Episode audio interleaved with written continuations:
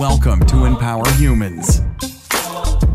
Welcome to the Empower Humans podcast. This is episode 38, our interview with the head of Rebel for a Change, Aspen Luzier. This woman is an amazing soul and a great example to all of us uh, really making a positive change in whatever areas you're striving for. In her particular case, it's addictions and those affected and surrounding someone who might be uh, experiencing addiction in their life. We talked a little bit in this episode about what I always remind you, our valued audience, of, which are two things. Number one, you are priceless and you are never alone. We talk a little bit about that more in this interview, and I want to also remind you of our challenges that we always give our audience. Number one, study. Keep studying if you have been. Start studying if you haven't been. Learn, grow, read, develop. That's what this is all about. You can do that through Audible. Audible sponsors our podcast. They're actually offering our listeners, that's you, a free audiobook with a 30-day trial membership. All you have to do is go to audibletrial.com slash empowerhumans. That's audibletrial.com slash empowerhumans altogether. together and browse their unmatched selection of audio programs. You get a free audiobook and I've been going through more than a book a week as part of kind of my own New Year's resolution this year. And so far, so good. I think I just started my 54th book, so I'm a little ahead of myself. It's November at the time of this recording. I'm currently listening to three books to kind of break it up a little bit. But uh, one of them is called Fast Food Genocide, all about these processed foods we eat. Some of that uh, may tie into this topic of addiction that we'll be talking about in this interview today. Another book is called The Collapse of Parenting. A great book for any parent or kid or whatever it might be. Everyone knows about parenting and is the product of parents. So this book I think applies to everybody. There's lots of great parenting books out there as well. And the third book I'm listening to right now is called 13 Things Mentally Strong People Don't Do. And there's other great biographies, autobiographies, rock stars, all these things you can learn about. Whatever is of importance and value to you, you can learn about through Audible. So take advantage of their offer, get a free audiobook, and continue on with their service audibletrial.com slash empowerhumans. The second of the three challenges is keep making great moments with your loved ones. Love them as a verb, an action word. Surprise someone, make an impact. All these things will overshadow any regrets you may have in your life for the most part. And the last thing is let's keep doing this podcast together. I'm so excited to bring this interview to you. And without further ado, enjoy this interaction that we had about Rebel for a Change, Aspen Luzier and her organization, and some great insights also that she provided about being the wife of a rock star. So enjoy it. How you doing? This is Phil. I am so good. I've been anticipating this call. How are you? I'm good too. I'm already recording, by the way. Uh, awesome. Yeah, this. I mean, we've had some messages back and forth. This is our first real, you know, conversation. So uh, I know, and you've been so extremely patient with me, which I'm incredibly grateful for because uh, Rebel has really um, taken a, a, a quicker launch than I thought was going to happen. Yeah. so yeah. I'm just very appreciative for everybody who takes that into consideration. Yeah, that's great. And anything taking a quicker launch is usually a good thing, but that can be overwhelming. I imagine too. You, you know, your time gets gets busy. So yeah, you know, it's it's really awesome because where I thought I would have been overwhelmed, this is a life I've been living all of my existence. So it's it's been the language I've been speaking, and now just to be able to generate this language to a broader community who needs it, it just feels right. Yeah, yeah, yeah. That's and that's great. I mean, when you feel right, you feel like you're on the right path. There's nothing like that because a lot of people, you know, sometimes get lost and don't necessarily feel like they're they're necessarily yeah. doing what they're supposed to do yet. So I think that right. could be inspiring for people. Now, and as our audience may know, we interviewed your husband here a couple weeks ago, and uh, and if you yeah. if you're listening to this and you don't know that, then go back and listen to that because uh, and for those who don't know, her husband is Ray Luzier, and your name is Aspen, also Luzier, but. Uh, and now Ray is the drummer for Korn and all that, and and I want to get into this whole thing about Rebel for a Change because I think it's incredible and amazing and awesome what you're doing. I had two quick questions, kind of as a uh, appendage to my interview with Ray. And one of those is I understand he, he came back into town recently that, you know, he's on tour. And uh, so what is that like from your end with that whole thing? And again, just real quick, is and then I want to get into this Rebel for a Change. But what is that like? Yeah, you know, it's we've been together. It's going on ten years now. We have two children, so life is chaotic. Our kids are still small and very dependable on mommy and daddy, uh, which has been mommy a lot lately. And so juggling it is interesting, but being that we've done this for 10 years, uh, it just sort of goes with the nature of what we do now. And the kids are really understanding of it because that's all they know. Um, Yeah, yeah. But, you know, it's really cool because when I met Ray, I was doing modeling and acting and living in that world and soon became a mom Uh-huh. and did that and and was house mom and wife and and I enjoyed that. But this is the first time Ray's ever really been able to see me as like I don't know, my like a a boss and like a businesswoman and making very quick, swift judgment calls and Mhm. it's neat for me to to to for him to see me in this light now because he's never seen this side of me. Yeah. That's that's awesome.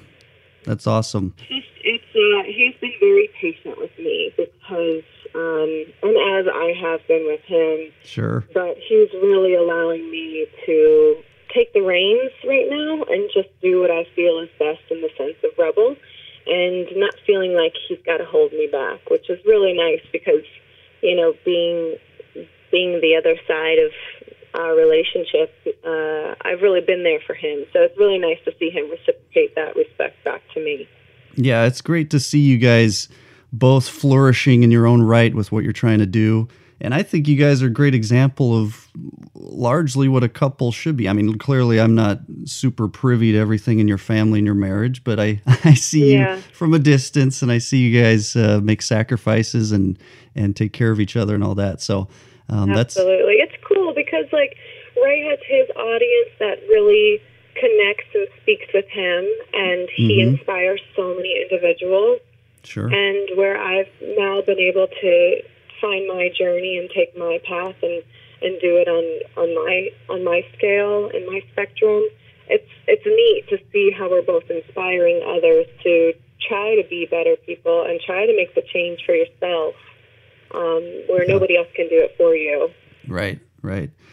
Yeah, and uh, I think that's you got like I said, great example, and I'm glad that uh, you, you're finding your way to balance this all out because a lot of the world doesn't know what that's like because most of us, you know, I'm a musician, but I, you know, I don't travel the world like he does. So I, I think that's a good kind of insight for some of our audience. To say, oh, okay, because they they don't know what that's like. Yeah. It's hard. I mean, I'm not to lie. It is hard. Um, Sure. And it, every day, it's, it's a constant battle to try to reach each other on the phone and have a meaningful conversation, and it doesn't always happen. And I think the biggest thing right now with our children being so small is just trying not to allow that difficulty to reflect on our kids and still be present for them in any way possible shape that we can while still juggling our marriage and our business and our brand. Um, just making sure that our kids don't feel, you know, the stress that can come from that because it's it's not easy. Mm-hmm. Yeah, yeah. No, I can only imagine. But um, now, on one hand, is it is it kind of cool to be able to say, "Oh, my husband is this big drummer for Korn and all that," versus, "Oh, he's an accountant or something." no offense to the accountants Well, out there. He's going to hear this, so I'm very brutally honest. You know, in the very beginning, it was. I thought, you know, being in the modeling world, I'm like, oh, I'm like dating this rock star. But no, I'm I'm like a completely different person where none of that means anything to me. Yeah, I think I very I highly respect what he does and what he has built from the ground up, what he's done for himself. Um, but you know, throwing ego aside and all of that, all of that. Um, you know, I just see him as my husband, and what he does, he's like a that's that's a different life almost. yeah, yeah. And I, you know, people are just people. I've I've lived in L.A. and I, you know, I got to know Yeah. various types of celebrities and stuff here and there, and it's just when it gets down to the rest of the world. You know, I grew up in New Mexico. And uh, there's not a lot of that there, not a lot of anything. Yeah, no offense, anyone in New. Mexico, but Right. for those of us who didn't grow up around that, and Ray certainly didn't. He's a farm boy, but uh, you start to realize, oh, it's just people who worked real hard, some some luck and all that, and doing uh, whatever it is they're doing, and good for them to have whatever success they've had and whatever it is, acting, music, whatever. So, but uh, anyway, I mean, thanks for opening up on that part of your life because I think that kind of helps people kind of understand you and your perspective and kind of where you are at this particular stage where you're where you're bringing this thing forth, this rebel for a change. And tell me a little bit about this rebel for a change, if you would, uh, as far Absolutely. as what is it and and why? Why is that your cause? Yeah. So, goodness, for for most of my young life, addiction was very prevalent uh, as a child. Watching it, Uh-huh. watching my stepmother struggle through very hard drugs, getting off the school bus in second grade, and having to watch her sleep to make sure she was still breathing while my father was at work. And um, in that time, my my father was sober. Uh, he battled alcoholism, and I would go to AA meetings with him. Mm. And so it was my normal, and uh, I knew it wasn't everybody's normal, uh, but that's just what I was raised around and, and comfortable, I guess, for the most part with. Mm. Uh, but then I realized how I, I watched my dad suffer back and, and fall back in the grasps of addiction. And while him and I were trying to help my stepmother, oh, goodness, this was second grade. Uh, Yeah. when we were trying to help her, I realized she wasn't responding to the help because she wasn't ready to be there. So Mm. um, she wasn't ready to become clean and you know face her demons. So uh, fast forward into my adolescent years, I I too started partying and drinking and and doing things because that's what I saw and was comfortable with and um, socially I just adapted into that. Mm. Um, yeah. And then fast forward into my mid 20s, I met Ray, and I just realized that's not what I really wanted. Ray's never done a drug in his life, and he was somebody who I felt like I really needed to be honest for myself. Uh, to really give this person a good go um, and move forward with a relationship that I really wanted. Uh, so, uh, not that I was doing anything that was, you know, a- an addiction, an an addictive. I didn't have an addictive personality towards these drugs, but it was something I was definitely dabbling in and, and knew that it was wrong. Um, so now, let's fast forward into I'm a mother and um, seeing my father really, really fall into the grasps of addiction. Um, I just, let's just say I had a good perspective on all angles, on being the child of somebody battling with addiction, to Mhm. then dabbling in it myself and realizing where that would lead you, um, to then marrying somebody who's never been there before, and just seeing really all of the angles and where it could lead your life. And when my father suffered, he was he started to, um, doing crystal meth. Mm. Uh, I did everything in my power to be there for him. We would Mhm. get phone calls of him threatening to commit suicide, to uh, threatening to. Oh goodness, I don't know if I should say this one. Let's just not go that. I don't want to go too deep with where he is on his personal personal life, but um, Okay. he uh, my father found himself in a really bad place and i was trying everything in my power to be there for him and realizing in in doing that my husband was on tour all the time we had two small children and there was this void ray didn't understand not having ever dealt with addiction or ever going down you know drugs in his life he didn't Mhm. understand the compassion that i still had for my father um, so him and I, my our our marriage started suffering. I started suffering as a mother and a friend because I had nowhere to go with trying to fill this void of my father not being who I remembered him to be, Yeah. and having to try to be there for him and realizing that my heart was the only one that was truly breaking because unfortunately it was the drug that was allowing him to act and say the things that he did with not having any kind of like internal repercussions.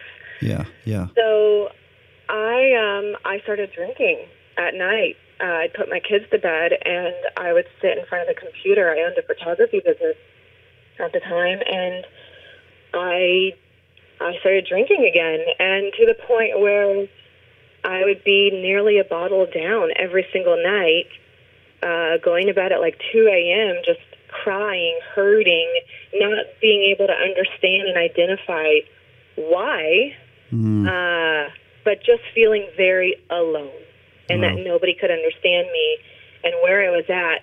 But then who do you talk to when you're the one who loves an addict?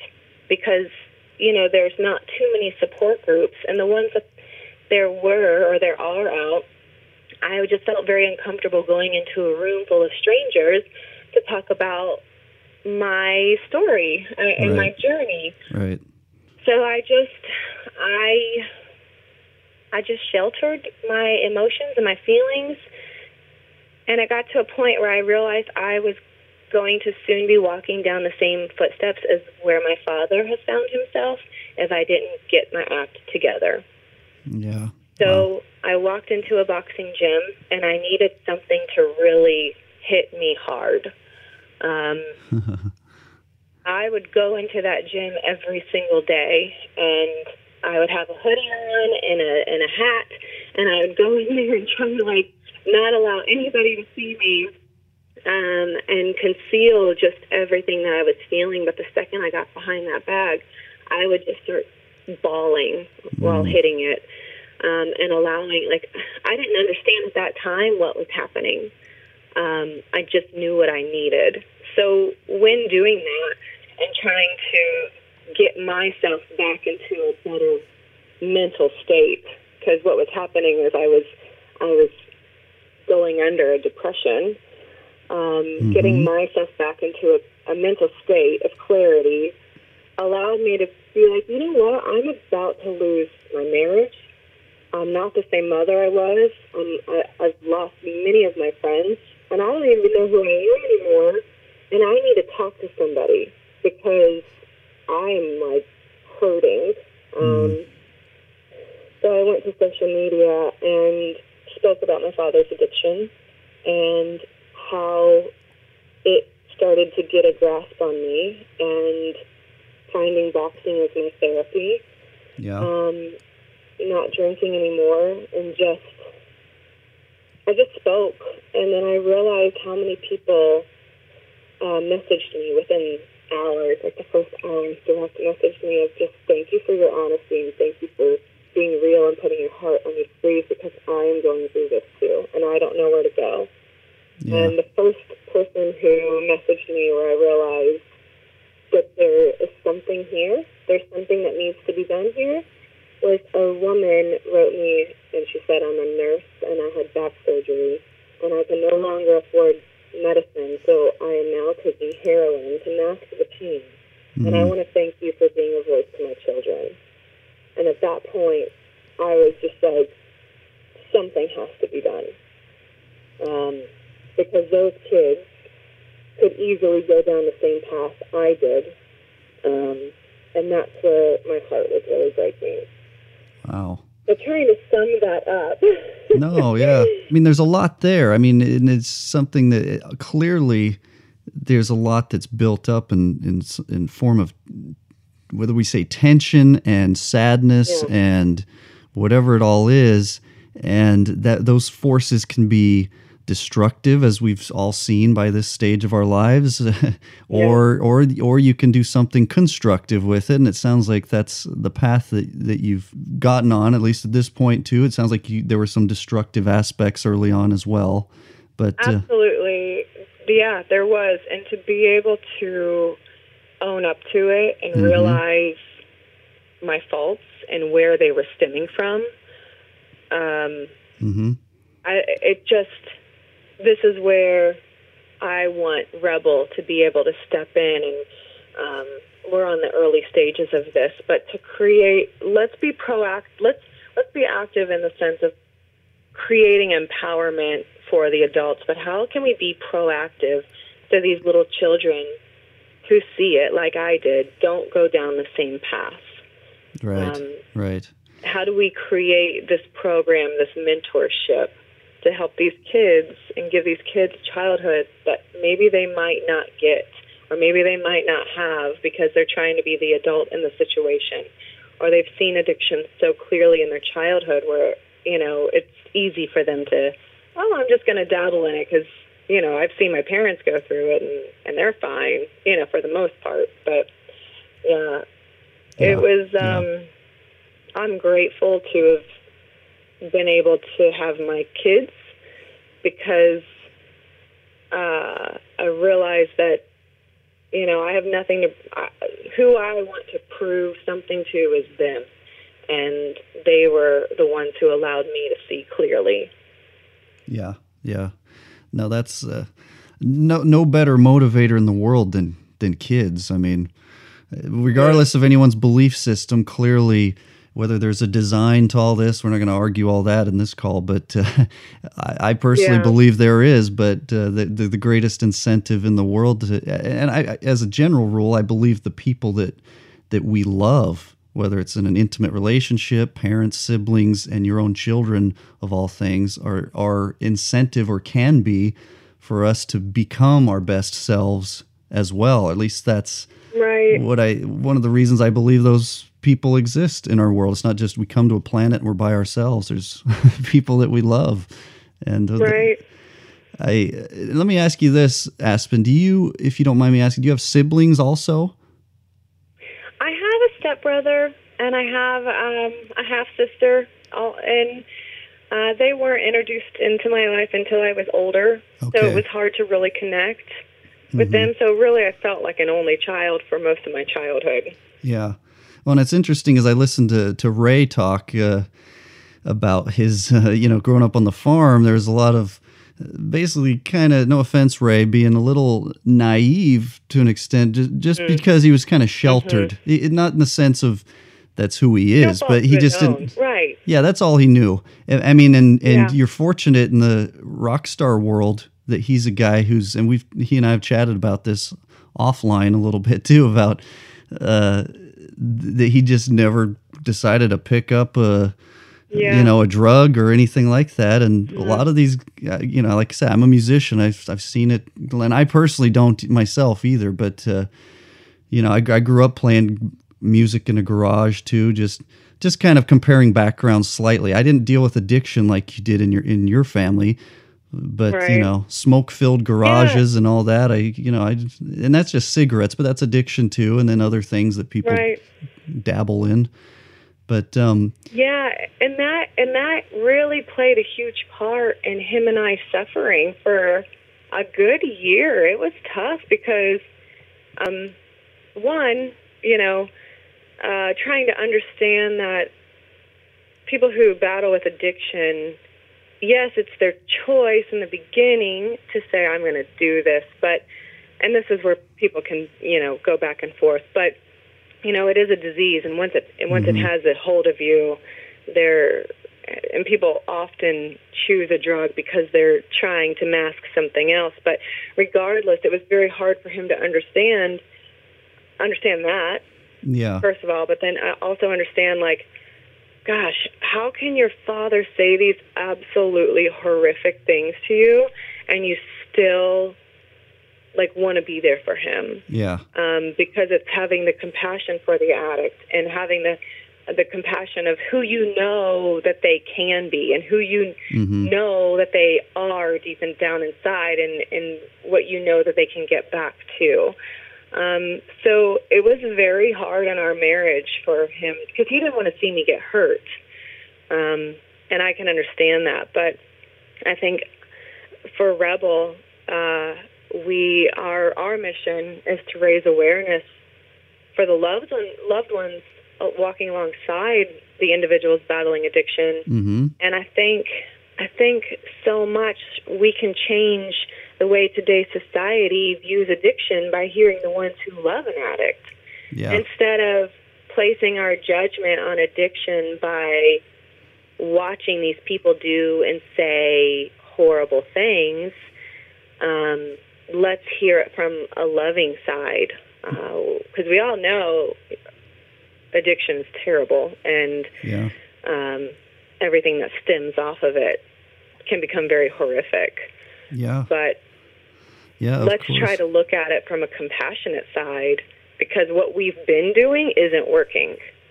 So, how can we try to change the mold and change the spectrum to allow people to visualize it different? And maybe, you know what really makes me extremely frustrated? Mm-hmm.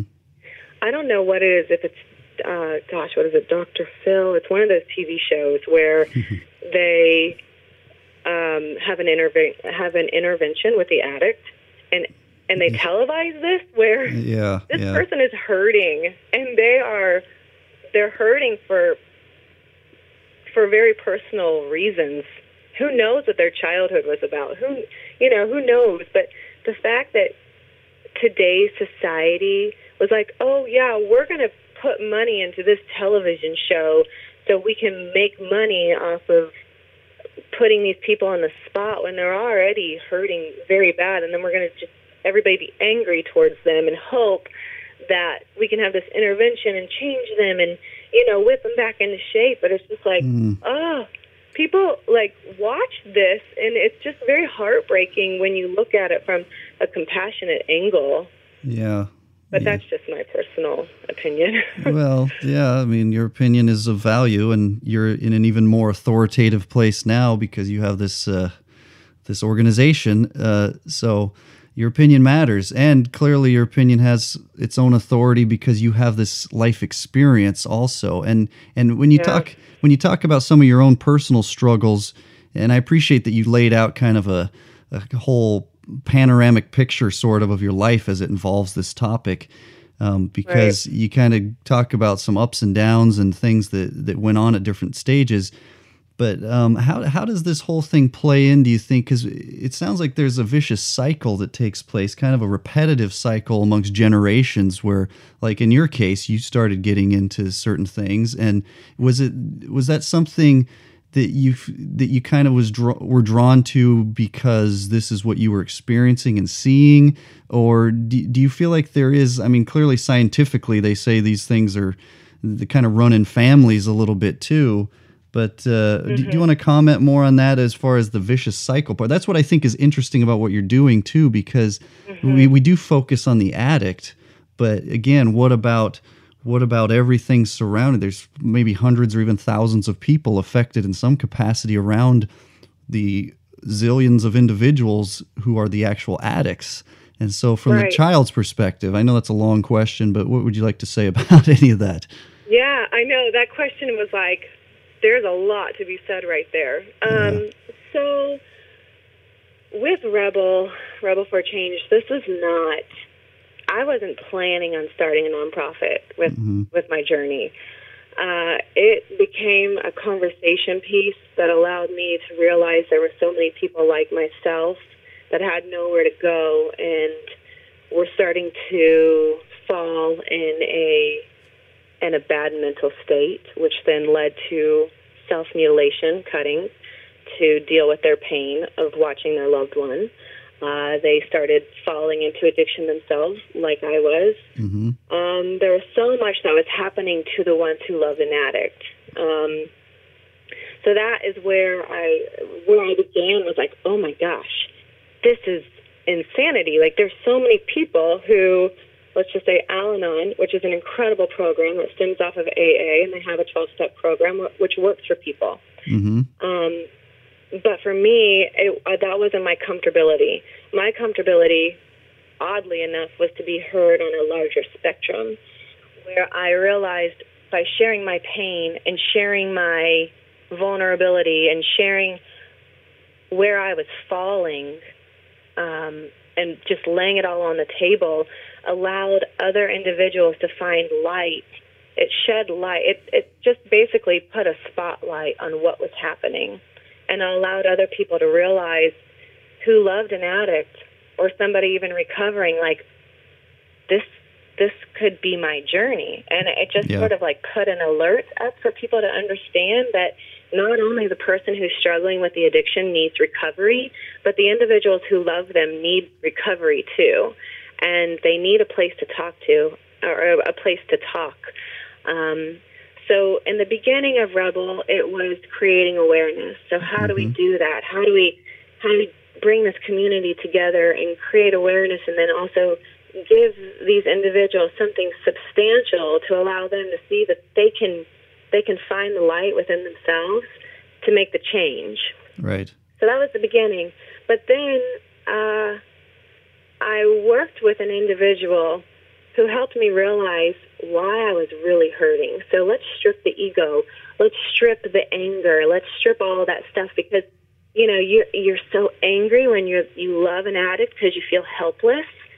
Um, and there's so many things that are said and done to you where you're just like, well, here we go again. Now what? Yeah. Um, so there's a, there was a lot of anger that started with with the beginning of it, but to strip all of that aside and realize, okay, where where are we really hurting? Where am I really hurting? And I realized it was the children. It was the children who that broke my heart that didn't have the tools to know what to do with these emotions, and they Yeah. didn't understand what these emotions even meant, um, which then. Uh, you know, bring them to their adolescent years, and which we discussed that. Yeah. Um, and then we're going to get really on a personal note here, um, but I've shared this before, so I feel confident sharing it now. But when Jonathan Davis, his wife Deven Davis, passed away, hmm it really, it really hit home. Um, he's been open with her death, so I'm I'm not going to touch on that, but it allowed me to challenge Rebel in the sense of, okay, what are you going to do, Rebel? What are you going to do, Aspen, in this situation where this happens time and time again, and these children, you know, are left with n- not having a mother now? Mm. Um, mm, sorry. Um, Yeah. I so that's where I realized that Rebel has to be more than just a statement, empowerment, bringing healing. We have to change the way we allow our children to be raised in these types of situations. yeah. So, taking that and trying to create a mentorship um, around that for these children to have somebody. Uh, I even speaking to another woman who her husband he's in recovery and her little boys all they wanted was daddy to sit and watch a football game with them and hmm to provide these children with, you know, a male figure that could do these things that maybe mommy is just in their head, just not, you know, not the right fit, not, you know what I mean. Yeah. Um, Yeah. Yeah. to give these children something, um, a solid person in their life that they can just sort of have fun with. Um, yeah, so I sort of went off of your question, but No, it's you. I. Your answer is perfect. I. It was a very long question, but first and foremost, I want to be clear too. And for those who don't know, Jonathan Davis is the singer for Korn, and uh, incredible talent, incredible artist, and it it tears me up. And I don't know him personally, but it tears me up when I saw this myself. I was like, oh no! And another, and it happened to be this is amongst more famous circle, and it happens. It happens in not so famous circles, as you've pointed out too. But our condolences to him and his kids and family. And and the, what we do though, what we do from here that I think you said that was so important. What does Rebel do with this? Because this hit very very close to home for you, because this is you know this is part of your husband's uh, what he does and all of that too, and he works with this person you know for all intents and purposes they're they're co-workers so to speak but what do we do from here is is some of what i'm hearing there from you as far as and this is a general thing in life what do we do with situations? As far as is this a stumbling block? Is this a stepping stone? Can we do something to at least take this uh, situation and make it something uh, positive and impactful Right. in that way? And and so that's and you talk about the children i couldn't agree more i mean i've got two boys myself ray and i have talked a little about this comparing notes uh, raising boys and it's just uh, Yeah. it- when you have kids, everything changes too. That perspective, and he's got Yeah. these these kids. He's he's uh, now got to shift gears with with this having happened, and No, and two, it's like everybody's journey is different. And Yes. unfortunately, in this world, there is no answer. Yeah. It's not like we can just supply like an individual with X, Y, and Z and the problem is solved. So people just need to also be very open minded that with Rebel we can we can give you as much as we possibly can in the sense of empowerment and coming to events and uniting this community to make you feel that you're not alone because you're not and your voice matters because it does and give you validation but you also have to do the work. You have to show up for yourself uh, to to try to get to the other side. You really you have to and i mean that's with recovery. Um, Yeah. you and even an addict you have to do the work to to get to the other side. Yeah, and I love that you say that too because I mean even in our podcast, I always tell our audience two things: you are priceless and you are not alone. And I want people to just let that sink in because so many people get lost thinking something which is absolutely not true that they're not priceless in some cases far from it or even worthless and and that they are alone. And nothing could be further from the truth. So you can be kind of a pillar of light uh, as other people and organizations for various things can be as well letting people know that they aren't alone and i that is probably if nothing else one of the biggest impacts you Yeah. can have here because people being alone is a lot of times what draws them in it sounds like to me to these addictions or other destructive Right, behaviors Exactly. It, that's yeah. That it allows it to stem to something um, damaging. yeah It, you know, it's interesting because um, I've I've I've had so many individuals just really pour their heart out and yeah what has happened to them within their journey of being the child of an addict, uh, being the wife, husband of an addict, um, being an addict themselves and recovering, and now seeing it from the other side. And a lot of these individuals feel like, you know, the those dark moments, they're they're useless, you know, and the, and it doesn't. They, there's no voice to that. But mm-hmm. what I want to what I want to try to help people understand is to as hard as it is, embrace embrace it yeah because it sculpted you to be the strong individual you are today.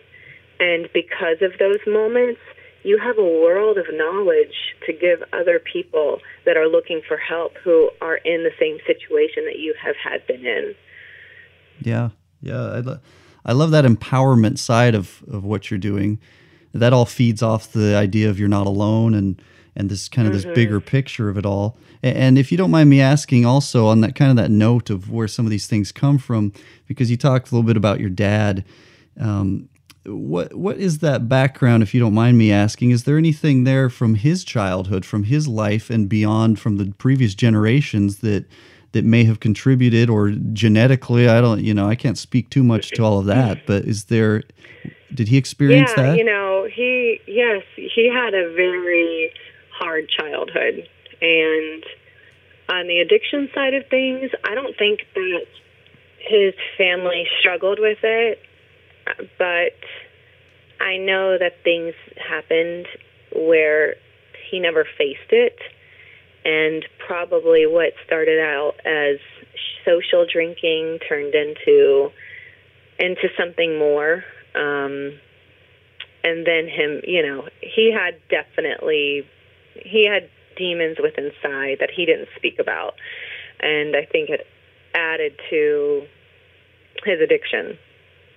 yeah yeah And Well- then, you know, I I will say this because I did throw out crystal meth crystal meth in there, and it's it goes with the whole opioid um, episode that's going on right now. Yeah. Um, so man, it it was tough. It was a hard day when I knew something. I knew something was deeper with my dad than what he was wanting to share, and it finally came to a head where he felt confident within me to tell me what was really going on, but he was battling um, being on oxycodone for 20 years and he was trying to get off of it, but the pain of trying to uh, sustain the withdrawals was so overbearing Mm-hmm. that he tried to take another drug to get him off of the oxys. So crystal meth was the other drug to mask the pain of the withdrawals, Mm. um, which, from what I was told, the crystal meth only lasted for a very short amount of time. But regardless of the personal part of it, um, it's just hard because these people who are battling addiction, they don't want to be there No. they're hurting and No. they're and they're trying um whether whether whether the outside of society can see that they're trying but um and whatever choices they're making might not be like what we would imagine being a good alternative because I know when he told me that I was like you've lost your mind because that's not okay um but who am I to say what's right and wrong in his in his defense where he was at. I have no idea where he what he was feeling internally. So who am I to judge? Well, and that, that becomes kind of a vicious cycle too. You talk about Right. he went to meth as an escape from the withdrawal from other things, and and and so there's this this kind of this ugly thing that just keeps recycling itself in one form or another, whether it's this or that. And I and then I think of these previous generations. We just talk a little bit about that. Uh, we talk about the greatest generation, World War II, for example. Uh, probably our kind of our grandparents, more or less, and uh, and yet all, all these guys. My grandfather was in the Navy. They come back, and a lot of them are traumatized, and we didn't have any uh, comprehension of what we now call post-traumatic stress syndrome and uh, Right. or disorder, and and the various things that uh, take place. So, so I think in some capacity, people didn't really know how to cope. I mean, a lot of these folks came out of the Great Depression. They were just trying to survive, just physically stay alive for the Yeah. most part.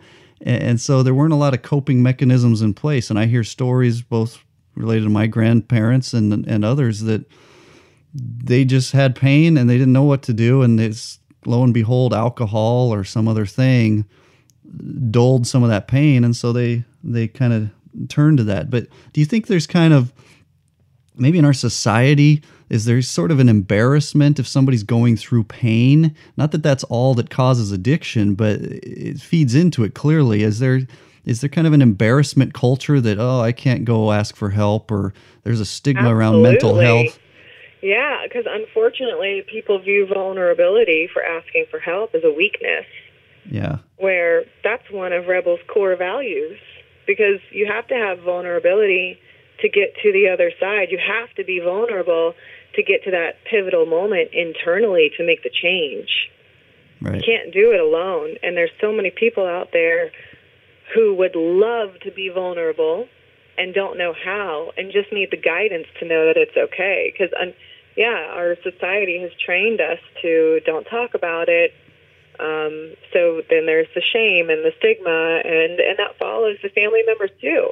And that's why I went down uh, you know, going into alcoholism uh, because I did. I, you know, we live in a very prim and proper neighborhood, hmm and so what is that going to look like uh, for my kids? What is that going to look like for Ray? What is that? You know, how is my dad's drug addiction? How will that reflect on us? What are other people going to think?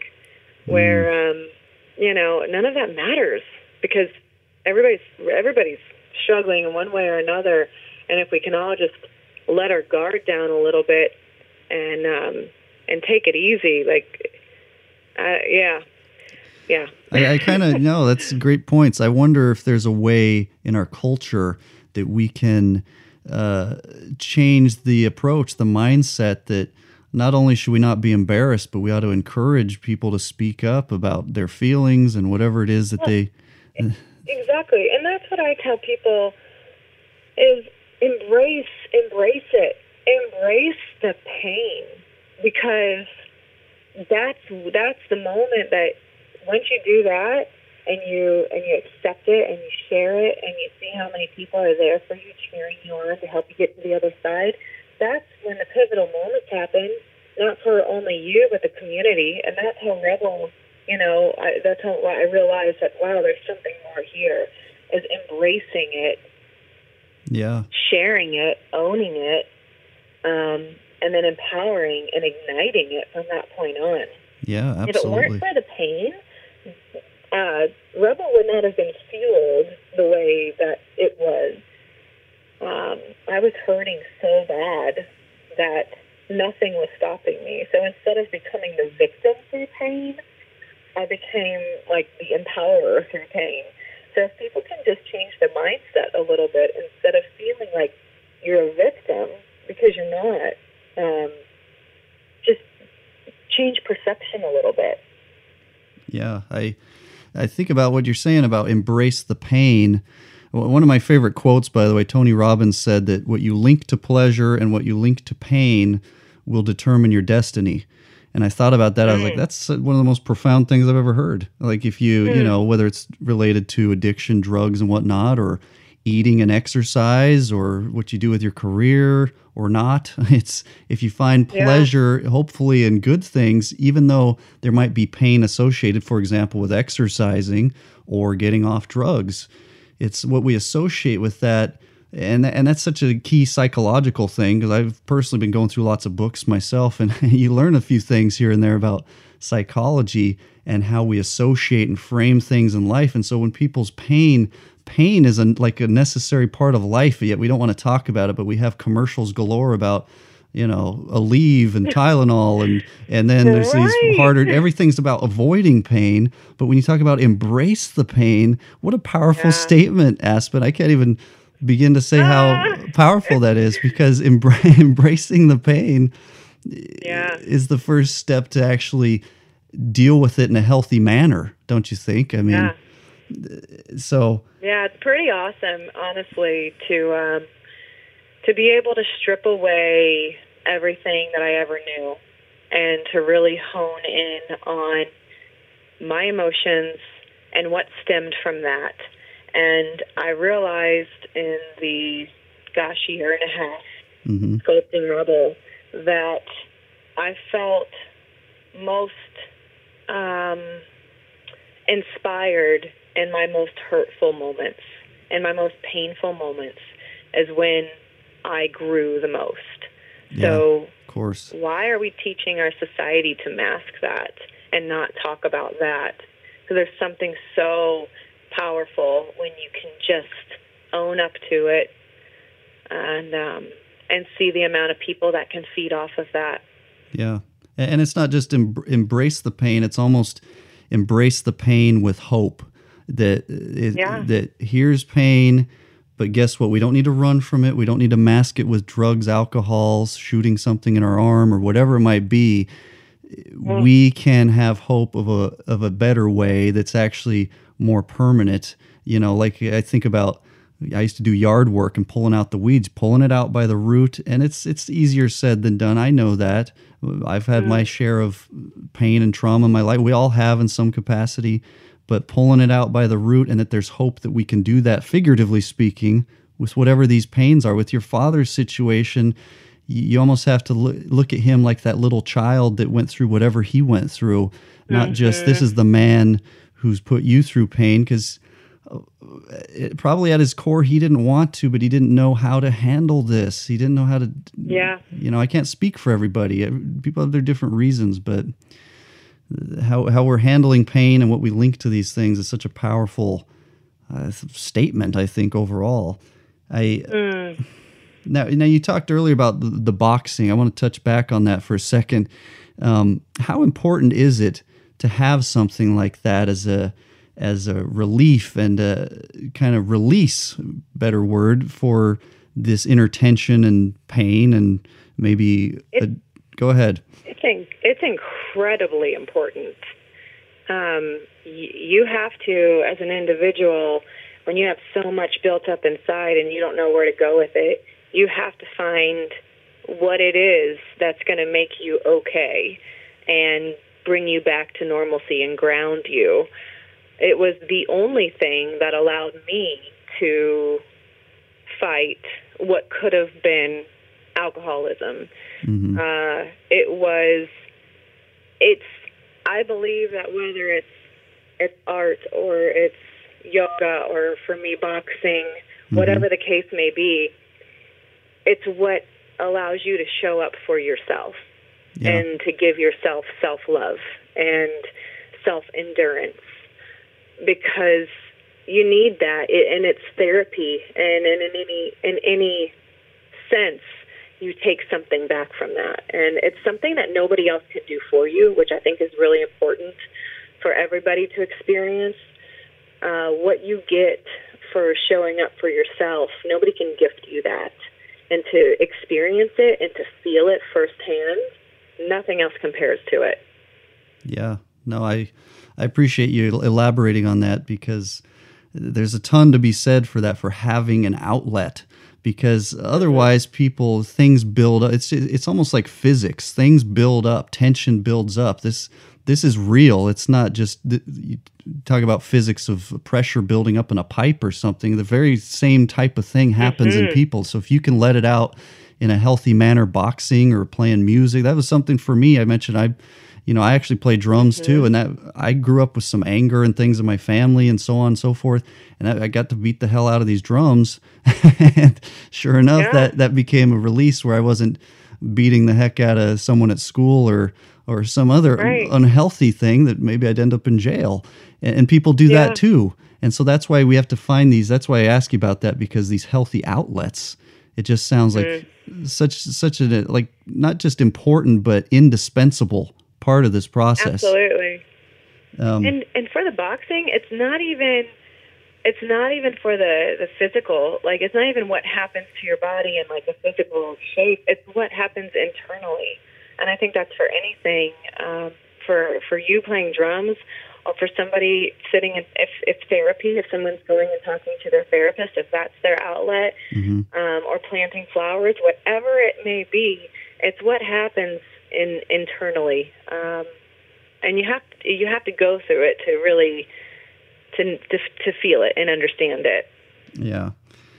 And how important is it to this whole idea of honesty?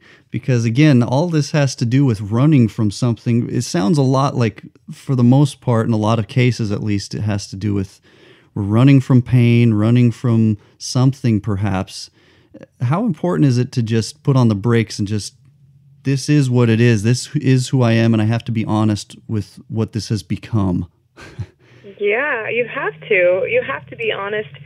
You have to be vulnerable. You have to just face your demons to um, to give yourself a fair shot to make it to the other side of of making a change. Um, because if you're masking, if you're masking while you're fighting, if you're masking while your heart breaks, um, even if you're masking it to yourself, let alone a conversation piece to your friends, if you can't be honest with yourself on an anonymous level, then I mean it, it's just like with addiction. If you're not ready to face it, you're not gonna you're not gonna beat it. Yeah, yeah, great points. I uh, I think about your uh, organization here, and what are some of the specific kinds of things that you're trying to do, or the initiatives and even fundraising efforts for this particular cause? Yeah. So my goodness, what it what it started out to be is what it is, what it is today is crazy to me. Um, what it initially was going to be was we were just going to make empowerment pieces such as bracelets. That goes back to where my dad and I six years ago we made a bracelet, and we were going to mass produce them and sell them and give money back to a charity. Uh-huh. and that never happened. But I always kept a hold of this bracelet, and it was very special to me because him and I handmade it. Um, so the day that I spoke openly about my father, um, I was on a mission to change the world, and hmm and I say that with no jo- like joking aside, like was I am going to change the face of addiction and allow the people of love love an addict to be heard. Yeah. So the day I spoke about that, I didn't know how I was going to do this and opened up a drawer uh, just to grab a charger and saw that bracelet literally staring up at me. and I picked it up and held it in the palm of my hand, and I was like, this is it. This is how I'm going to change today's society and how I'm going view addiction wow. and how incredible that my pain was coming from a journey I was walking with my father, but here I'm tying back to something him and I made together um, that I was going to raise awareness on our, you know, through our journey, but for so many other people through something him and I made together. So it was a very um, special moment that I'll never forget. I was by myself, but so so it started out with okay, how do I mass produce these bracelets? What does this mean? How are we doing this? hmm And um, there was no charity that really stood for what I believed in, hmm um, which I didn't really believe in uh, being anonymous, and I didn't really believe in you know staying quiet because how are we supposed to help the majority of our people if you know we can't show face and show up for ourselves and show up for them hmm uh, through honesty and pain, and just be a good guide. Um, so with that, then I was like, okay, well, I must start a 501c3. I must become a nonprofit now to um, really do what I believe we should do. So, so now what Rebel is is we're we're creating awareness via social media globally because this is a global problem, and um, now what I'm trying to do is raise enough funds where we can do statewide empowerment tour or statewide empowerment events hmm um, where we can go to each state, uh, unite this community of people uh, on a more uh, on a different level in the sense of we're not going to meet in a room with chairs and coffee Uh-huh. and, and talk about and like sit in a circle. We're going to do something physical. We're going to get our endorphins going, and we're going to be healthy, and we're going to give people a healthy outlet um, such as boxing or kayaking or or hiking or painting and or whatever it may be. We're going to unite this community in a healthy way, Yeah. and instead of feeling like we're sitting in a circle being the victim, we're not we're not going to look at it that way. We're going to we're going to fight through it. We're going to face our biggest fears, and and become vulnerable in the sense of of giving people a healthy outlet and, and, and allowing them to know how to deal with these emotions. Um, so that that's sort of where we're at now. So how do we do that? How do we bring this statewide? We're doing our first empowerment event this Saturday in Nashville, which we've only launched three months ago, and I can't believe we're already putting on our first event. Um, and then, so on, on the sense of, okay, that's how we're going to bring empowerment, but now how do we become proactive? hmm So reaching out to Big Brother Big Sister, which is another nonprofit, to see if there's a if there's a way that we can that we can tailor a mentorship program between the two of us to give to these children who need need somebody. Right. Right. That's uh Uh, it's incredible what you said uh, because you covered a lot there as far as like the bracelets first of all. Um, Yeah. I, I find that amazing. Just in life in general, isn't it amazing how things just kind of hit you like that? that this is uh. what we need to do, and a lot of times, I personally would look at that as that's that's inspiration from a bigger place, and uh, Yeah. and so I'm glad that that you guys came. And I think that's a beautiful thing that you guys are doing. I've seen some of those bracelets, and uh, go out and It's look for those for the people listening. Oh my gosh, the people like I can't. I wish my dad and I are not on on speaking terms right now, which I've gotten to a, another place within to sort of just accept it right now. But I just wish that he could see how many people have been positively impacted by our story. And Yeah. you know we're not we're not in a in a place that most people would look at as a positive place but to generate you know our personal journey and create a light for other people uh, it's just really amazing it's really uh, it's amazing I love that you're doing that because these are these are the things. America is such a great place, and certainly it's not the whole world, but we're kind of a beacon in a lot of ways to the world. And a lot of the great things of the last century, airplanes and the internet and TV, all these things that came about largely came from America.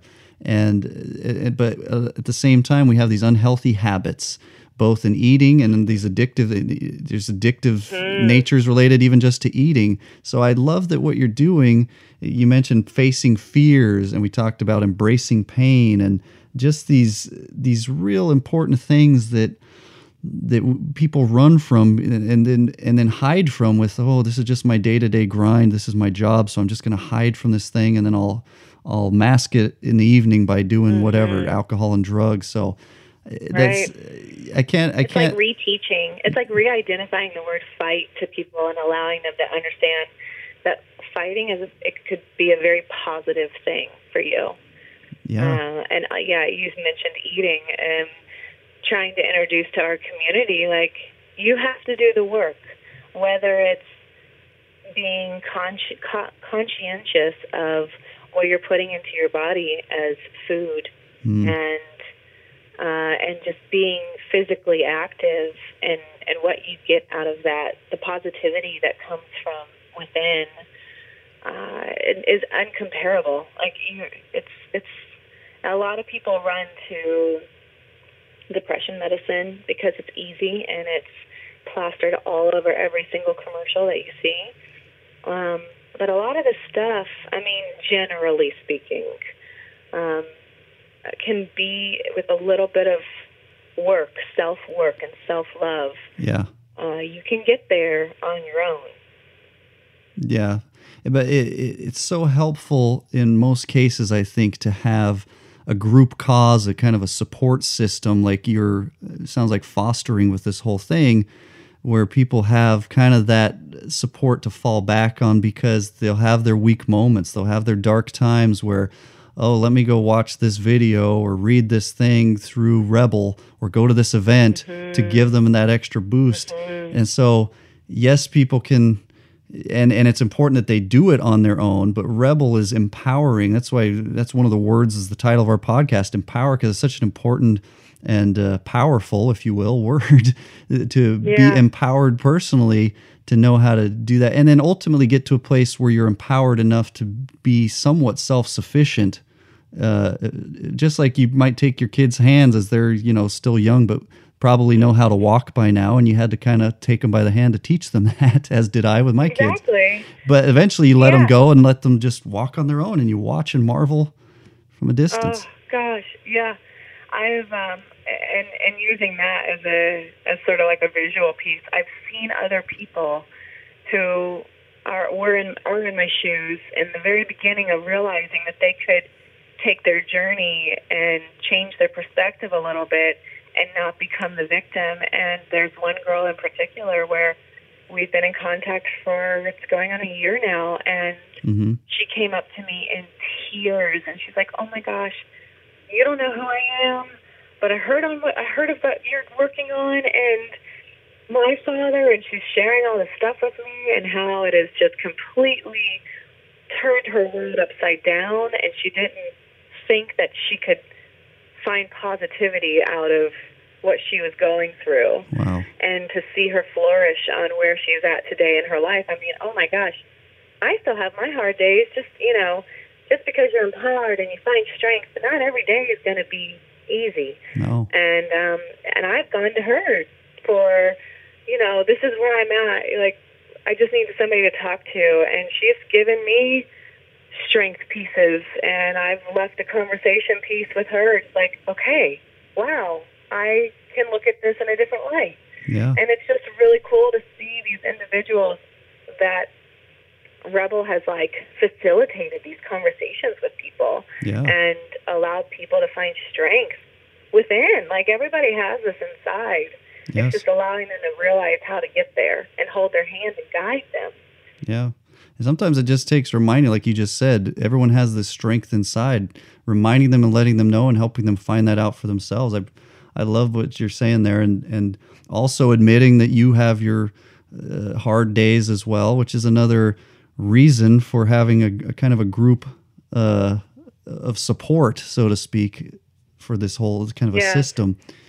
We just put a post up. Like we're we're we're very social media um, adamant because every everybody is all over the globe with this. So Yes. how to reach people is it's become that, which is really cool to have these platforms to allow us to reach Switzerland, Germany, wherever the case may be. Mm-hmm. But um, we just did a post on what does healing look like to you? Is is healing mean that every day is great? Like once you're healed? Uh, no, no, that it, that's not what it means. When you're walking alongside a loved one battling addiction, um, healing means that you know how to understand your bad days and what it takes to get through those days Mm-hmm. and a healthy outlet and to accept that it's going to happen because you have triggers and you have emotions that are going to uh, come from those triggers and that's okay and you have to accept that and you can't be so hard on yourself and just know that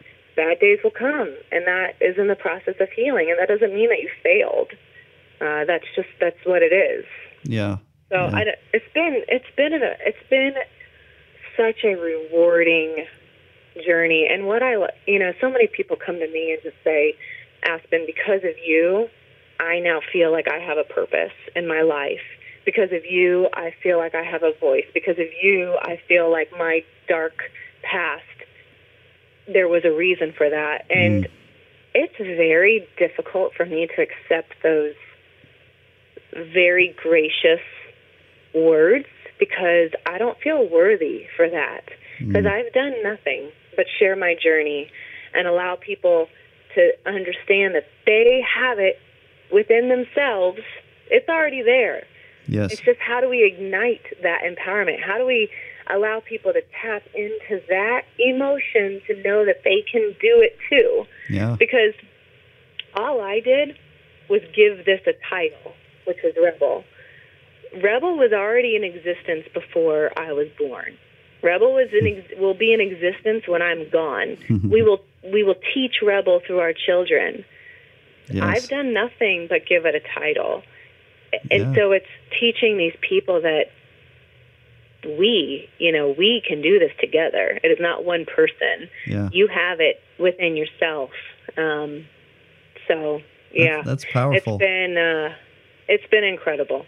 Yeah, I and what you're saying about rebel existed before you were born, and uh, again, I'm kind of the I, I kind of have this school of thought that truth is just truth, and true principles of happiness, joy, success, and overcoming things like this, addictions and whatnot, uh, are are just principles that are somewhat unchanging for us as humans. And I love that you're kind of helping educate and, and foster these en- environments, these supportive environments for for this particular. It's a really a growing epidemic, and hopefully we can, eh, with some of what you're doing and that some other organizations, maybe kind of slow that down and, and stop and reverse even what's what's gone on Yeah. because it's it's horrible Can to I see. share thing? Please. I'm sorry. I'm like going on little tangents over here. No, you're I fine. become, I get very passionate on these conversations, he Please. And, um, you know, it's been talking about the journey of Rebel and, and what it is today from where it started. Uh, it's been mind blowing to the fact of people who are struggling with addiction have come to Rebel to hear the hurt from a family member's perspective without having to hear it from their family members, without having to hear it like, you've done this, you've done this, all these fingers pointed at them. Mhm. They, can come to this community of Rebel and hear this hurt from a compassionate, loving place. Mhm. And I had somebody reach out telling me that they were 60 days sober because of realizing the hurt that they put on their family without having to hear it from their family. Wow. if you can follow what I'm saying. Yeah, yeah, yeah, yeah. Instead of them, yeah, instead of hearing their daughter point all these fingers at you, you, you, you, you, you, because they feel so much hurt and regret and shame from seeing that they failed their kid. That, gosh, how do you how do you battle substance abuse when that's what you run to when you're in pain? But for them to be able to tap into our social media and read like I love them and I want to help them and I don't know how and I must feeling this way and I know they have so much good in them and to hear it from a loving place yeah. um, has allowed people to recover. I, it's yeah. insanity to me. I, yeah.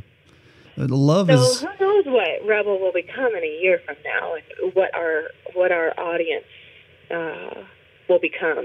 Yeah, and and I was just gonna say, love is probably the most powerful thing in the universe. When you think about it, and for people to to be able mm-hmm. to feel that and embrace that too is a real important part of this process and any any process of healing and recovery and reversal of bad habits and whatever it might be. And eh, what what do you have to say aspen to addicts themselves and to those around them family friends and loved ones?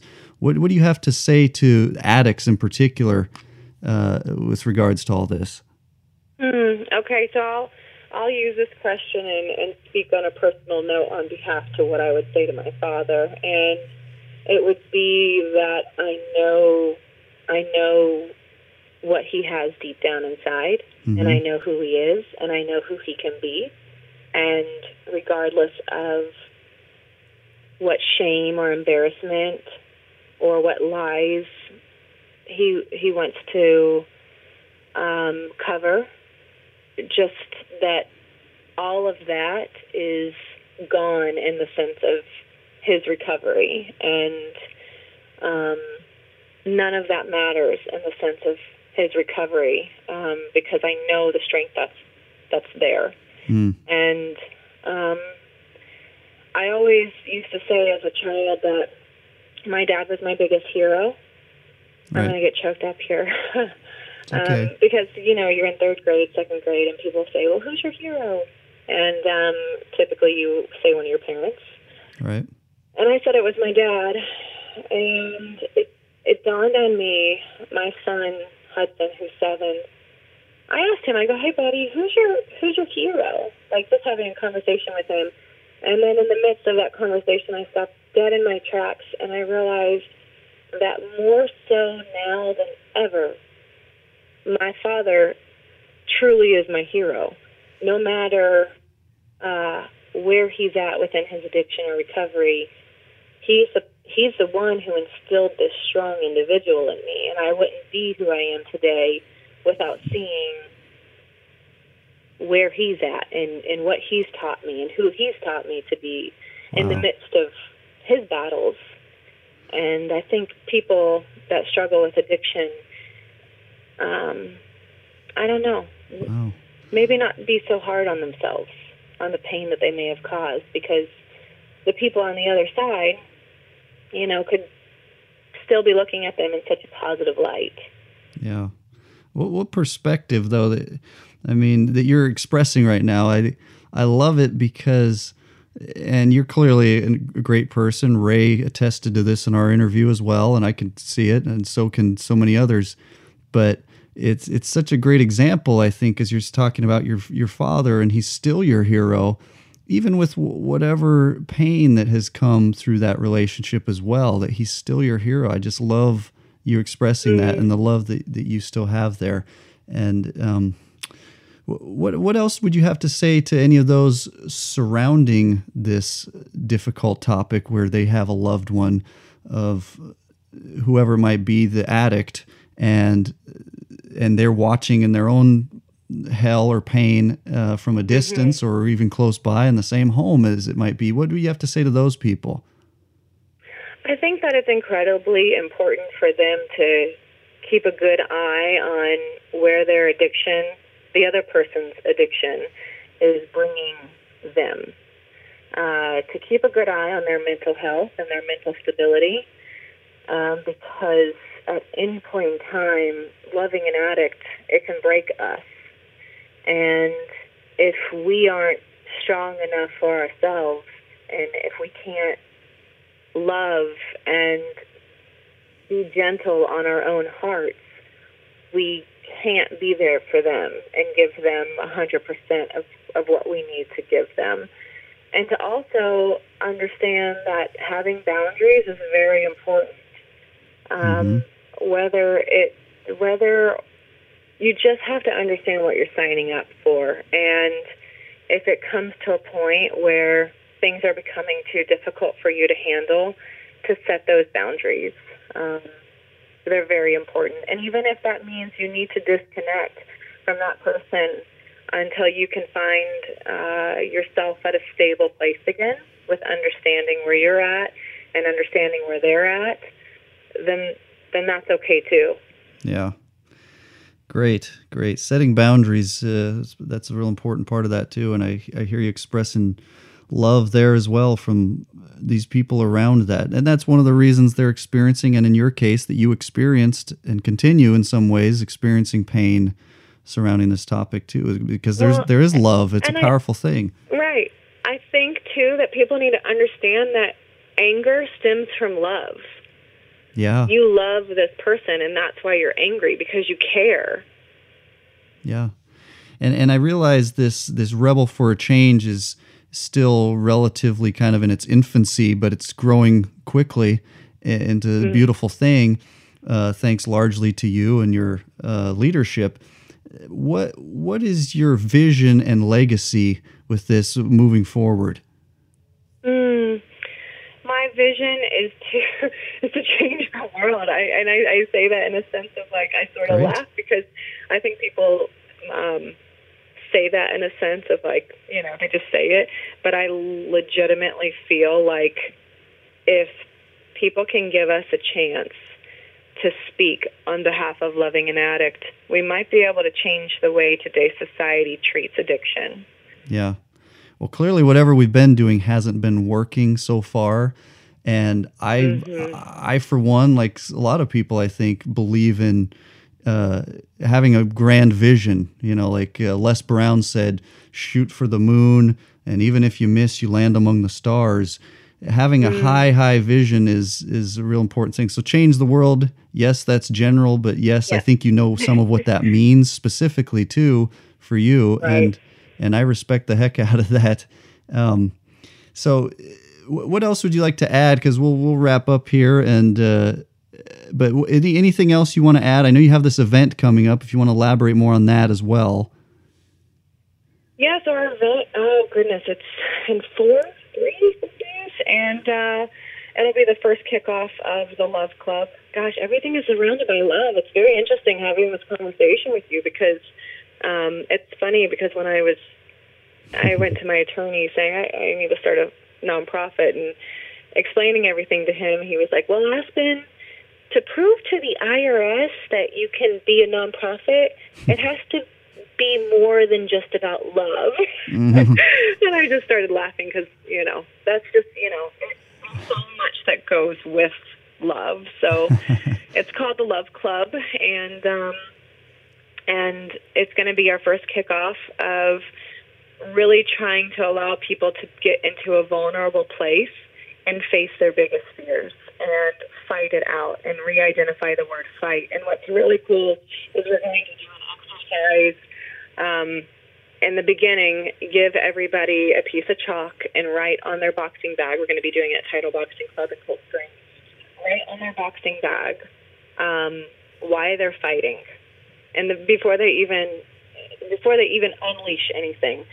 Um, what what is at the surface of why they're fighting because typically anger and ego gets in the way and you think you're fighting for one thing but then once you strip it down and allow these individuals to fight and punch and feel this hurt to come out and actually visualize it mm-hmm. um, and then at the end of whenever we're all done boxing to them then re-ask that question so your answer that you placed on the bag is that mm-hmm. truly why you're fighting? Is that truly what's making your heart break? and it's allowing these individuals to sort of t- take a step back, strip all of the emotions, and answer the question in a very honest place. Yeah. Um, so this will be our first one, and in hopes that we can get grants and bring in enough donations is to do a statewide tour. And like I said, not all of them will be in boxing facilities. Um, we're just doing that because it's what I'm passionate about, and I want to kick off the first one. But we also have sponsors such as Grab the Gold and uh, I Love Juice Bar. Or sorry, yeah, I Mm-hmm. love Juice Bar. Sorry. Yeah. Grab the Gold and I Love Juice Bar. They're going to be sponsoring the event too, and it's in a way also reinforcing that what you put in your body is what you're getting out, and to bring strength and health and fitness and mental and and and then leave it with a with a um oh gosh I'm so sorry my head is You're fine. uh, You're fine. taking a blink. Um, leave it with me and a motivational speaker um, to sit down and really allow these people to leave with co- key pointers on what they can do at home when they're facing these emotions that they don't know how to how to conquer. Yeah, that sounds amazing. It is interesting. You mentioned your attorney saying, "Oh, this you can't have a nonprofit just based on love," because I sometimes know. in our in our podcast I've mentioned that uh, when we say this, "You are priceless." One of the things about that, I think back to the Beatles with their "the best things in life are free" and all of that that, that we hear about, but when we say priceless, we literally mean above the monetary systems of this world as far as and that's what love is. That's what that's what people are in general. That's what these relationships are. And so uh, you talk about nonprofit, well, in the terms of what the world standards are for money, it's it is above that. But yeah, I guess Yeah. for legal purposes, those darn attorneys, you got to have something. But uh, I know. I- he was like, "You need to put a business plan together." I'm like, "What is happening? This is not. This is not about a business plan. This is about teaching people about yeah, love and empowerment, vulnerability, and showing up for yourself." And so, Well, you're doing it. But you're doing it as I and as I see you move forward, I promise you it'll unfold just like uh, this whole bracelets thing just kind of jumped out at you.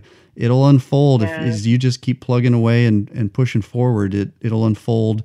There's some things that you may not be sure of yet. I'm I'm confident will unfold properly because this is a beautiful thing you're doing, and so there's I think positive energy and forces of the universe connected to what you're doing that are going to help you. That's just my own personal feeling. it. Um, I'd, we'd love to team up with you in some capacity to think about some way we can do that. I'm on the West Coast. Maybe we can come up with some events to do out here uh, when you get to That'd that place. great. We have we have a couple other little, uh, not little, they're huge parts of Rebel that we haven't uh, released yet. But um, one being the Fight for Happiness project, which Brian Welch was a, was part of, hmm and um, it's where we take boxing gloves and we dip it in paint, and we actually um, create art out of pain. And then it allows us to take a step back and look at how beautiful the fight is, because without fighting, you couldn't get to the other the, the pivotal moment to find joy. Um, so there's that that we'll be doing, and then there's also another part of Rebel called "Hello, My Name Is," where Jay Weinberg, he's the drummer of Slipknot, hmm uh, he was the artist on that piece, and uh, that's going to allow individuals from around the world to put their story um, from pen to paper and write it out. And there's so much healing that happens when you actually try to sit down and put to words what you feel. Um, and so, whatever happens on that piece of paper, whether it's tears, whether it's ripped up and taped back together, whether it's scribbled out, uh, or pictures drawn, we want these rebels to send it to us, our, our PO box, send it to us, and allow us to scan in their stories, which for me, it's like art on a piece of paper. hmm Um, scan in their stories and put it on our social platforms. And these individuals can remain anonymous if they choose, but it allows them to see how other people can relate and unite to their dark moments and allow other people to realize that there is hope for them too because not everybody's going to be able to relate with me and my father and, and vice versa some people have had horrific things happen to them Yeah. and i think that these these journeys need to be shared so other people can understand that there's hope to get to the other side.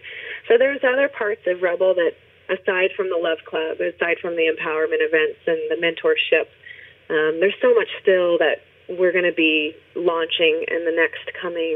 And, and we have featured Rebels. We have beautiful, um, like documentary style uh, videos from influential people that uh, individuals like to follow that will be showcasing their stories and uh, and in their hometowns. And it's just it's really cool what's to come. Uh, what we have out there right now is the utter beginning of what we're about to release. Great.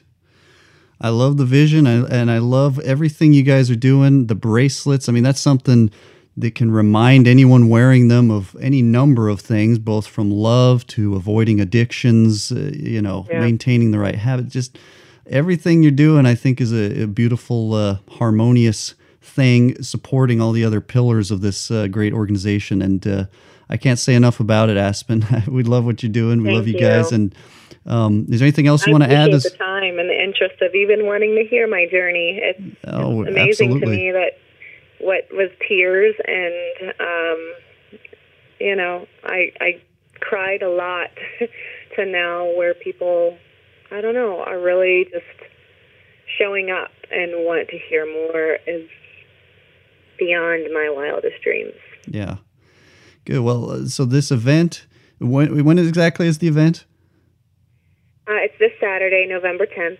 Okay. Uh, it'll be our first one, and in hopes that we can generate enough funds. Uh, our our goal is to do a statewide uh, empowerment tour. Yeah, great. So this is in Nashville, and uh, everyone can catch up on uh, Instagram Rebel at Rebel for a Change, right? And yep. Uh, Twitter. Are you on Twitter too? We're on Twitter. Yep. And Rebel for Basically, a Change. Everything is everything's honed in on Instagram, and then it filters into into Twitter and Facebook, but everything is Rebel for a Change. And then we also have rebelforachange.com, which uh, our shop is on there, so you can buy the jewelry, you can buy the empowerment pieces. We have t-shirts that'll be available soon.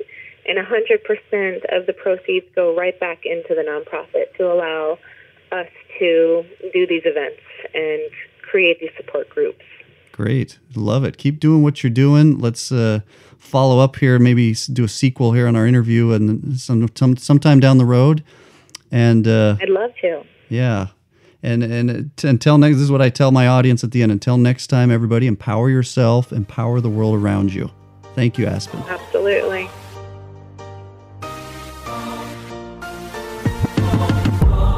Thanks so much for listening to Empower Humans. If you enjoyed the show, please rate and review this podcast. For more great content and to stay up to date, visit empowerhumans.com. We'll catch you next time.